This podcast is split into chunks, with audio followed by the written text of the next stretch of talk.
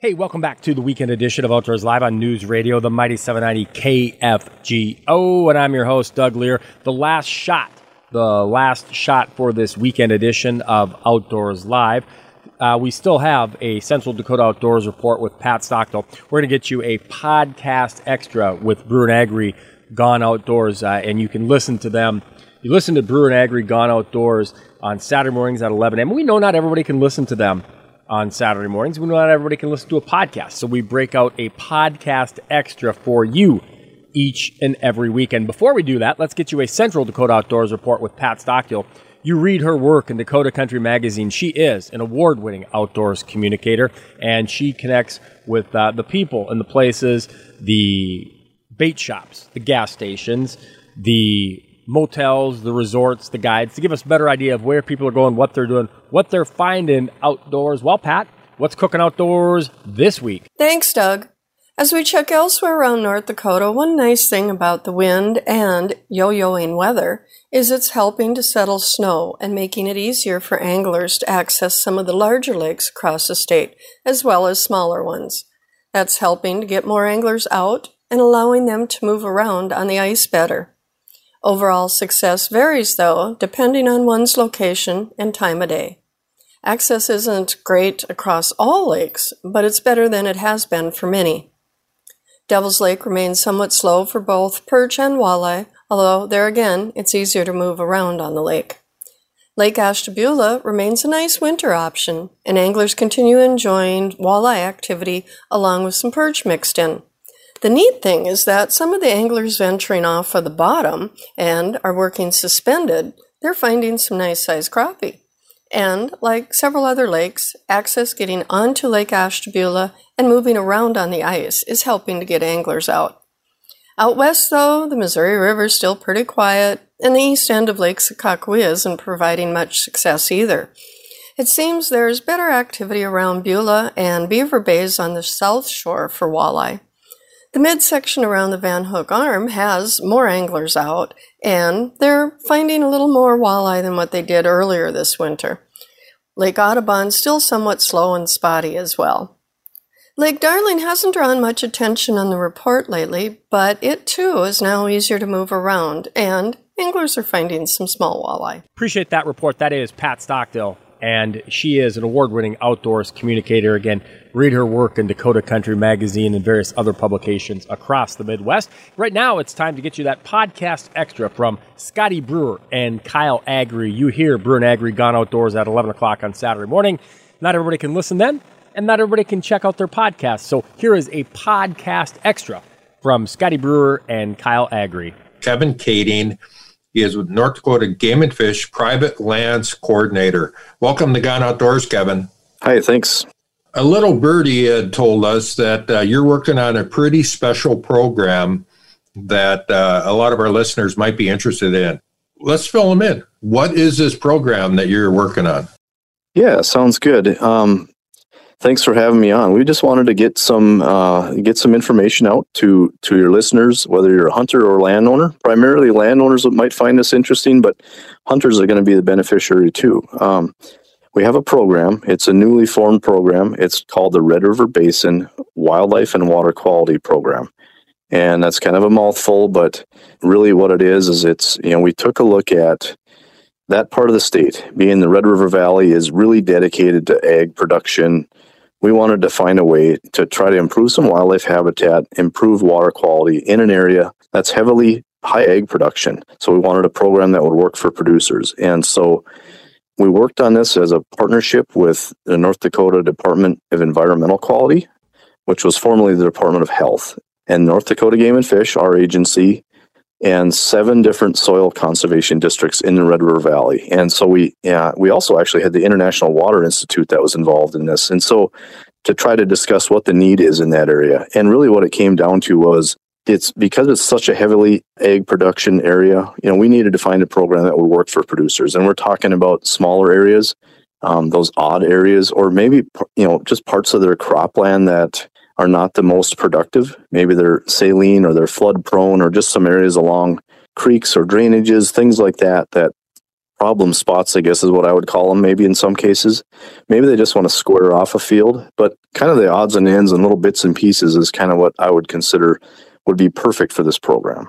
And um, we just, you know, there's a lot of different things out there that are available for producers, but this is just one more tool in the toolbox. And so it's not a program that is you know looking to enroll your high high yielding cropland acres it's meant for those problem areas i guess in the field that is an interesting um, pr- approach to this because you're balancing, you know, so many different uh, aspects, right? You've got so many balls in the air with with ag production, with water quality, with wildlife habitat, and uh, it sounds like a great approach to that. Kevin, my question is, as I think about the Red River Basin, right? That's that's a very large area. Is this program specific to the North Dakota side? Like, what? How big of an area are we talking about being eligible? Yeah, great question. Um, it is on the North Dakota side, first and foremost, but um, it is, I mentioned seven counties, soil conservation districts in those seven counties, and those counties are Cass, Grand Forks, Griggs, Ransom, Richland, Sargent, and Walsh. It doesn't mean that the other counties are not important or less important. It's just that really the, the reason why these cho- these counties were chosen is because there's manpower there, there's staffing, in the soil conservation districts in the form of a in a in the form of a body that can actually help deliver this. Even though we helped craft this between us and the other partners, it's being delivered by the local soil conservation districts in those counties. And so a landowner in any of those counties would be working directly with their local soil conservation district staff. So Kevin, how is this program going to work? What's if somebody calls, what can they expect? I would say first, if they if they have an interest, give one of those county offices a call. Um, they probably know that information, but we also have information on our website if someone's interested, a fact sheet that has contact information for those counties. But they can expect you know somebody to, to ask them what their goals are, what their objectives are. They'd probably come out and look at the land, talk to them, or look at some maps of their land. A lot of these county offices are familiar with the producers, and producers are familiar with them already. So they'll just kind of look at that piece of property that they're interested in, and then kind of look at what practice would work. It might be planting grass, it might be planting some hayland, it might be planting some trees, it might be squaring off an area around a wetland, or it might be just squaring off that creek edge or that little area in the corner that you just really don't doesn't produce a whole lot might be three acres might be 20 might be you know 15 acres it really has a lot of flexibility from that standpoint um, but if we can target some of those problem areas i always kind of look at it as look at it as a, por- a portfolio, a financial portfolio. If you have a piece of your portfolio that's not performing, you should probably address that. You know, look at it as a way to address that bad performing area in your portfolio. So, Kevin, um, you know, besides it sounds like the obvious benefits for wildlife, for habitat, what are the goals? Do you guys have you thrown out a number as to wh- what you think could possibly happen here in the first year? How many people might sign up? You know, how much land might be we might be talking about? Yeah, there and, and again, these are always kind of moving. You never really know with a new program, and and it actually is a pilot program. If it if it took off and there was more interest, um, we would hope that we could go back to the Outdoor Heritage Fund and the Department of Environmental Quality and our agency and find more dollars for this um, and expand it to other counties. But really, from a wildlife standpoint, we, we threw out a goal of 3,000 acres for a starting point. And in that part of the state, honestly speaking, that's a pretty good you know lift. Um, and um, you know, and then from a water quality standpoint too, there's some um, there's some estimates and some goals for uh, reducing nitrogen, phosphorus, and sediment that goes into these water bodies. And so um, there are some goals set out. We don't really know how many landowners that'll equate to until we start getting people in the door. You might have some small tract ownership. You might have some bigger owners. It all depends, but um, that's pretty flexible. We don't, you know, we'll just have to see how it goes. But we're hoping we'll we'll hit some of those targets as we get going here. If somebody signs up for this, what time frame are they looking at? Is this is this a yearly thing? Is this a ten year commitment? Is it lifetime? You know, what are we talking about as far as longevity? Yep. No, it's a really, it's actually pretty short term. It's pretty flexible that way too. It's not anything long term or perpetual. Um, they basically, if if the producer wants to, let's just say they wanted to plant some grass along one of these areas that's a problem spot, they would get cost share to to do the grass, to plant the grass and install that. But then, if they wanted to, um, they could receive what's called a, a, basically it's kind of like a rental payment for five years, up to five years. They could receive a rental payment to uh, for for for managing those acres for that five year time period.